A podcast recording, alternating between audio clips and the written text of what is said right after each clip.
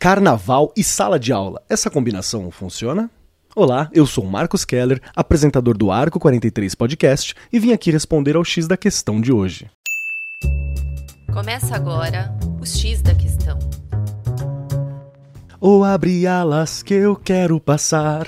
Em ritmo de festa, hoje vamos embarcar em uma viagem pelo universo do carnaval e as suas famosas marchinhas. Preparem-se para uma dose de história, cultura e diversão. O carnaval, como conhecemos, tem as suas raízes em antigas celebrações pagãs que marcavam o período de transição entre o inverno e a primavera. No Brasil, esta festa foi trazida pelos colonizadores portugueses entre os séculos XVI e XVII, manifestando-se inicialmente por meio do intrudo, uma brincadeira popular que consistia em jogar líquidos uns nos outros. Mas também contou com a mistura de culturas e elementos africanos. Desde então, tornou-se uma festa popular marcada pela diversidade, criatividade e alegria contagiante. Ao longo dos séculos, o carnaval se transformou muito e adquiriu novas formas de manifestação. Surgiram os cordões, ranchos e, posteriormente, as marchinhas de carnaval, que se tornaram verdadeiras joias da cultura popular brasileira, com letras simples, melodias cativantes e muita irreverência. As marchinhas são parte inseparável dessa festividade. Mas como podemos trazer toda essa riqueza cultural para a sala de aula?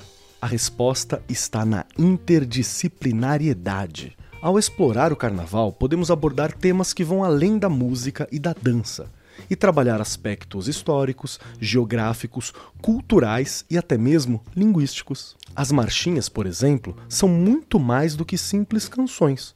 São expressões de uma sociedade em constante transformação. E é justamente essa combinação que as torna interessante para a sala de aula. Mas atenção, pessoal! As marchinhas nem sempre são perfeitas. Algumas letras podem conter estereótipos, machismos e outros conteúdos que, no lugar de as excluírem, podemos fomentar boas discussões. Um exemplo prático, a famosa marchinha Taí apresenta em sua letra uma certa submissão feminina. A dinâmica em sala de aula pode envolver reescrevê-la, mantendo ritmo e melodia, mas por um ponto de vista mais empoderador. Outra possibilidade é a marchinha Daqui Não Saio, uma daquelas músicas que nos fazem rir, mas também nos convidam à reflexão.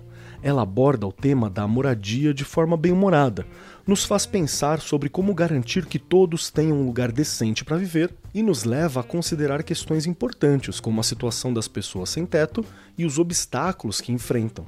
É uma música que abre espaço para conversas sérias sobre assuntos sociais relevantes. Já a Cabeleira do Zezé e O Teu Cabelo Não Nega são um terreno fértil para debates sobre racismo, machismo e outros preconceitos. Ao analisarmos as suas letras e contexto histórico, podemos identificar estereótipos e piadas que naturalizam discriminações e que hoje não têm mais espaço na nossa sociedade.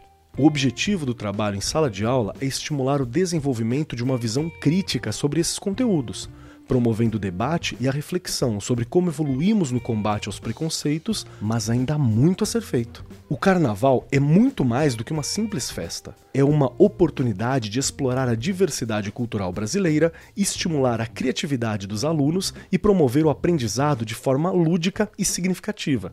Então, que tal aproveitar essa época festiva para transformar a sala de aula em um verdadeiro bloco do aprendizado? Não se esqueçam de compartilhar suas experiências conosco e de continuar acompanhando os nossos episódios. Esse foi o X da Questão, as pílulas quinzenais do Arco 43 Podcast. O X da Questão, por Arco 43, o podcast da Editora do Brasil.